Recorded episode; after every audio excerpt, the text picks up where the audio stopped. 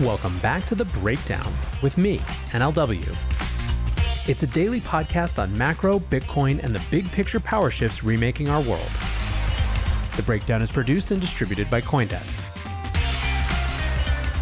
What's going on, guys? It is Tuesday, March 14th, and today we are asking whether the breakdown in the banking system will force the Fed to pivot. Before we get into that, however, if you are enjoying the breakdown, please go subscribe to it, give it a rating, give it a review, or if you want to dive deeper into the conversation, come join us in the Breakers Discord. You can find a link in the show notes or go to bit.ly slash breakdownpod. All right, guys, it continues to be interesting times, and today was supposed to be the big financial event of the week with the CPI report. So let's pick up the story from where we left off yesterday and see if the CPI report actually had as much significance as it might once have seemed. So here's where we were. The falling dominoes were Silvergate closing down on Wednesday, Silicon Valley Bank being put into receivership on Friday, and over the weekend, the squawking chaos as the tech industry viewed itself facing moral peril. All of this led to the feds coming in on Sunday night as the white knight, saying, hey, we're invoking systemic risk, everyone's deposits are safe, management is not protected, and taxpayers don't have to foot the bill. Oh, and by the way, we shut down Signature Bank as well. Yeah, the crypto one. No, don't ask us to explain why. And into all of that on Monday morning, markets started in turmoil. First Republic began the day 70 plus percent down, and small and regional banks everywhere had their trading halted for volatility. However, then, at least in the non banking sectors, markets started to recover and even move into the green. Many commentators were incredulous. Demetri Kofinas from the inimitable Hidden Forces wrote, We got a global pandemic that killed millions of people, the start of a potential world war that could kill millions more, the steepest interest rate cycle in 40 years, and now the second largest bank failure in US history, and markets are still like, nah, we going up. And it wasn't just stocks. Crypto absolutely roared yesterday, led by Bitcoin, which was up nearly 20% on the day. And by the way, has continued to increase today as well, hitting 26,000 at the time of this recording. So, what the heck, you may ask, is going on? Well, let's talk first about the crypto side. Yesterday, I did a YouTube video exploring three possible explanations for why Bitcoin was going up. The first one is the one I'd most like to be true, and that is that this moment is piercing the veil of people's perceptions of the solidity of the banking system and showing them that they are a part of something that is more complex and risky than they might have been led to believe. Even if one isn't clamoring for the destruction of the Fed and the end of fiat money, it certainly strikes us that it might be better if a more informed electorate better understood the part they play and more specifically the role their money plays in the system we have, so that they have more agency in asserting what they want from that system. In other words, a better informed electorate equals a better democracy. There were many who jumped on this idea that there was a narrative explanation for the Bitcoin price increase. I quoted Amanda Cassatt, formerly of Consensus, now of Serotonin, yesterday when she said, This may be the first time I've seen crypto go up because of its actual value proposition. Bankless's David Hoffman says crypto prices are up specifically because of what crypto is designed to be. This doesn't happen often. Blockworks' Michael Ippolito writes crypto ripping as banks are failing. Couldn't have written a better script if you tried. Jack Mallers of Strike says we're watching the banking system of the United States collapse on itself in real time. The Federal Reserve may have broken the US banking system and tarnished its credibility. Are we entering a new era for US banking? Will the world now truly appreciate Satoshi and Bitcoin? Stack Hodler says this is a historic pump. Forget the price. On a day when bank stocks are in freefall, Bitcoin is offering safe harbor to those fleeing debasement and counterparty risk. Satoshi's invention is working as intended. Frank Chaparro from the block said literally long Bitcoin, short the banks. It's actually happening. And it's a little beyond scope for now, but there is an interesting subdynamic of it being tech entrepreneurs who are the ones most at risk of the system potentially failing them. Chris Burniske from Placeholder Ventures says a new generation of builders is currently getting a crash course in the flaws and perils of TradFi. Wonder what they'll do next. All right, so narrative explanations. This is one possibility for why Bitcoin has been on the way up. Another is that it's just a market buy from a whale. On Sunday, Binance CEO CZ announced that the billion dollar Binance Recovery Fund would be deploying into liquid crypto tokens. He tweeted, Given the changes in stablecoins and banks, Binance will convert the remaining of the $1 billion industry recovery initiative funds from BUSD to native crypto, including Bitcoin, BNB, and ETH. Some fund movements will occur on chain. Now, of course, this might have been born of necessity because shortly afterwards, Coinbase disabled trading of BUSD as they had previously announced at the end of February. Adam Cochran writes, Got to admit, CZ plays a good game. He basically just told you he is worried about BUSD to the tune of dumping 1 billion of it into Bitcoin, but made it seem like a good thing and let you front run so there was liquidity. That's some 4D chess right there. Trader Loma Crypto writes Price is trading as if a Chinese warlord CEO of the number one crypto exchange just announced he was twapping $1 billion worth of cryptos. Now, one of the things we always talk about on this show is that whenever a price move happens, as tempting as it is to ascribe it to narrative alone, it almost always has a big dose of market structure in there as well. What's most interesting to me is their interplay. Narrative shifts work on longer timelines than market structure, but market structure wrought shifts, such as liquidations at the right time or Binance buying at the right time, can act like a slingshot that makes narrative stronger. I tend to think this is one of those moments. There will have been many people who are noticing a massive move up in Bitcoin as it stared defiantly in the face of US bank failures and politicians who wish it dead. That image, whether the move was caused by CZ or not, makes the narrative of this is what Bitcoin was made for stronger, even if the people receiving that narrative aren't buying quite yet. Join Coindesk's Consensus 2023, the most important conversation in crypto and Web3, happening April 26th through 28th in Austin, Texas. Consensus is the industry's only event bringing together all sides of crypto, Web3, and the metaverse. Immerse yourself in all that blockchain technology has to offer creators, builders, founders, brand leaders, entrepreneurs, and more. Use code BREAKDOWN to get 15% off your pass. Visit consensus.coindesk.com or check the link in the show notes. Now, as I said, there is a third possible explanation as well, which is that there was a broader shift back to risk on, in which Bitcoin was just out ahead of the risk on pack. I mentioned, remember, that stocks were in the green as well, so what might the explanation here be? Pretty simply, it's the same phenomenon that we've seen over and over again since the beginning of this tightening cycle, which is the market convincing themselves that some broader force is going to force the Fed back into a more accommodative dovish stance. This is the much fabled Fed pivot. Every other time markets have convinced themselves of this and rallied on the basis of it, some combination of Fed official comments and new economic data have squashed the optimism. But this time, the reasoning is on a somewhat stronger footing. Fed whisperer Nick Timiraos wrote a piece for the Wall Street Journal called Collapse of Silicon Valley Bank, Signature Bank calls interest rate path into question. He tweeted the article adding, There is a saying that the Federal Reserve raises interest rates until something breaks. A big surprise over the past year had been that nothing broke. No more. In the piece, he lays out the incredibly difficult position the Fed is in. On the one hand, they have to address a financial stability issue, but on the other, they have to continue to fight inflation. As Nick writes, quote, the situation could force Fed Chair Jerome Powell and his colleagues into choosing what problem demands the central bank's top focus.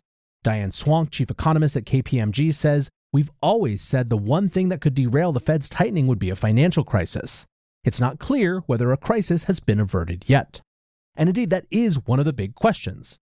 It's clear that as much as politicians make cajoral about one cause or another, the Fed understands that its own tightening cycle has exacerbated, if not caused, this problem. When the We've Got You announcement came down on Sunday, it was not just an announcement that SVB depositors would be made whole. It was also an announcement that the Fed was creating a new lending facility to hopefully stop the same impairment problems from banks being forced to sell underwater assets. I've gone much more in depth on this on other episodes, so I won't spend too much time on it here, but long story short, one of the key realities of bank balance sheets around the country right now is a duration mismatch between their on call deposits and the long duration bonds they bought during the zero interest rate period days. This will be fine as long as there aren't bank runs, but if these banks are forced to sell those bonds, they're going to do so at a loss because they're worth less now that the Fed is giving risk free money away in the form of treasuries at 4.5%. It is not just Signature and Silicon Valley Bank that have this problem. Over $600 billion of unrealized losses currently sit on bank balance sheets, and the Fed is hoping through this new lending facility to allow banks that need liquidity to be able to borrow against those loans from the Fed instead of having to sell those loans and realize the losses. Now, there are tons of questions that surround this lending facility. First, is it enough? Second, will it be exploited? I've seen lots of folks talk about the new trade opportunities that the lending facility opens up. But still, when it comes to Fed policy, it seems like one possible reason that they wanted to set up this facility so early in the crisis process is that they wanted to be able to continue to hike rates without further breaking things. Here's again how Nick Timiraos put it. Quote, Fed officials have at times over the past year acknowledged the risk of being forced to simultaneously fight two problems financial stability fallout and inflation. Several have said they would use emergency lending tools along the lines of the bank funding facility the Fed unveiled Sunday to fight the former so they could continue to raise interest rates or hold rates at higher levels to fight the latter. Fed Governor Christopher Waller said in a speech last October, quote, I believe we have the tools in place to address any financial stability concerns and should not be looking to monetary policy for this purpose. The focus of monetary policy needs to be fighting inflation. Now, markets have been pretty volatile when it comes to predicting what the Fed would do next. A few days ago, following an appearance from Jerome Powell at congressional hearings, the markets were in the process of fully pricing in a 50 basis point hike at next week's FOMC meeting. The sentiment has now sharply reversed, with markets now forecasting a 25 basis point hike with a 69% probability and attaching a 31% chance that the Fed will take a pause. Note this was this morning before the CPI numbers. The most probable path now is for the Fed to hit a terminal rate of 5% this month before beginning to cut rates in September. That's again according to traders. Bond markets are sending an even more dramatic message. On Monday, the interest rate on two year treasuries plunged by more than 60 basis points, touching a low of 3.8% before correcting back to 4%. That's a move 31 standard deviations away from average volatility. Last week, the two year was firmly priced at 5%, indicating a market acceptance that the Fed would pursue a higher terminal rate in the face of economic data pointing towards reaccelerating inflation. Still, a lot of the TradFi world is sort of of the mind that when the dust settles and we move away from the shrieking all caps venture capitalists on Twitter and SVB depositors are protected and the new lending facility is up and running, that these bank failures will be seen as a warning shot but not an existential threat, and the Fed will continue on its way. Former trader at Goldman Sachs, Michael Kao, says don't conflate depositor ring fencing with a return to the liquidity lottery. Consider yourself forewarned. Dear Fed pivoters, when you zoom out and look at the big picture, does this look like the picture of financial stress that derails what the Fed has been trying to do for the last 15 months? It's as if people have completely forgotten the 2007 2008 period. This is nowhere close. Writer Nathan Tankus points out that stock market volatility does not actually a crisis make. He writes, does anyone have any other data points on what's going on with mid-sized banks? Doesn't seem like they've had very much deposit outflow. The main sign of distress seems to have been the stock prices, but that was an obvious trade to lock in Sunday regardless of Fed and FDIC action. Stock traders are not bond traders who are not bank balance sheet analysts. The conventions among one group doesn't necessarily travel to the others, and seems to me the stock market behavior is segmented from the financial situation in this case. Yet still, there's no doubt that the Fed is in a tough place. Huff, the co founder at Pear Protocol, writes Fed is stuck between a rock and a hard place. If they continue hell bent on raising rates to tame inflation, the same assets on these balance sheets will cause an even bigger hole. Hence why I think 50 basis points hike is off the table. At the same time, if they pause or cut, it undermines Fed credibility, the one thing they cannot afford to lose if they want to run a low inflation mandate. So, do we have any evidence that we can glean from the past in terms of what Powell has said that might suggest where they're going to come out on this particular question? I think the biggest thing are repeated comments from Powell to the effect that it doesn't ultimately really matter how fast the Fed gets to the terminal rate. It's far more important to get there in a manner that allows the Fed to maintain a higher rate for longer. To me, that might suggest for a moderate path, certainly 25 basis points over 50 basis points, and even perhaps an argument for a pause to take a breath. And all of this brings us back to the question of data on the inflation side and where it's pointing. As for the actual CPI forecast, Wall Street analysts were forecasting headline CPI for February to come in at 6%, a significant decrease from the 6.4% recorded in January. 6% would have been the slowest annual increase since September 2021, and definitely a sign that things have been moving in the right direction. Core CPI, which strips out food and energy, was anticipated to register a 5.5% annual increase, which would be a slight downtick from January's 5.6.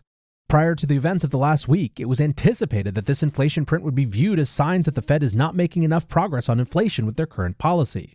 However, now, after SVB and everything that's happened, a CPI reading consistent with this slow and steady decline in inflation might have given the Fed just enough space to take a breath and ensure that no more banking sector failures float to the surface in the coming month. So, what did we get? Well, honestly, it was pretty muted and pretty much in line with expectations. Headline CPI was 0.4% month over month, just as expected. Core year over year was 5.5%, just as expected. And the only miss where inflation came in a bit hotter than expected was that economists expected core CPI month over month to go up 0.4%, but instead it went up 0.5%. Still, 70% of that was due to shelter, which is such a lagging indicator that it seemed not really to freak markets out. Futures were up after the announcement, and the bond market moved to price a 25 basis point hike at a 76% chance next week. What's more, as I intimated at the beginning, Bitcoin is up above 26,000. So, in the end, the question is will this CPI reading actually matter in terms of what the Fed does at the next FOMC meeting? David Ingles, an editor at Bloomberg, writes Goldman Sachs no longer sees the Fed raising interest rates next week due to the recent stresses in the banking sector. Big call. Goldman economists have basically said CPI print is a non event now. Trader Johannes Borgen says Deutsche Bank has a new astonishing forecast for the next ECB and Fed meetings.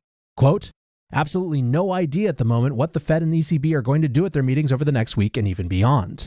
At least that's honest. My base case is that there will be no pivot. The fight against inflation is too tenuous, and frankly, I think the Fed knows that its credibility is even more tenuous. Right now, the bank lending facility that they set up does not, despite the inflamed tweets of the overly excited, look to most people like another version of QE, even if in some ways it functionally acts like it. It instead appears like the Fed trying to solve a negative externality and consequence of a tightening cycle that they have conviction needs to continue. In other words, it doesn't strike most people as a Fed going back against themselves. It looks like a Fed who wants to keep tightening, recognizing that as they squeeze, this problem of unrealized losses on bank balance sheets is something that needs to be addressed along the way so that they can continue. Now, all that said, I do think that the extreme end of their possibility set has been tamped out. I would not expect us to see any more jumbo hikes of 50 basis points or more. Then again, the whole point right now is that no one knows anything because we don't know until things happen, and there weren't a lot of people who were predicting the last two weeks two weeks ago. So there you have it, guys. That's the story from the CPI. That's the story from the Fed pivot world. As always, I appreciate you listening, and until tomorrow, be safe and take care of each other. Peace.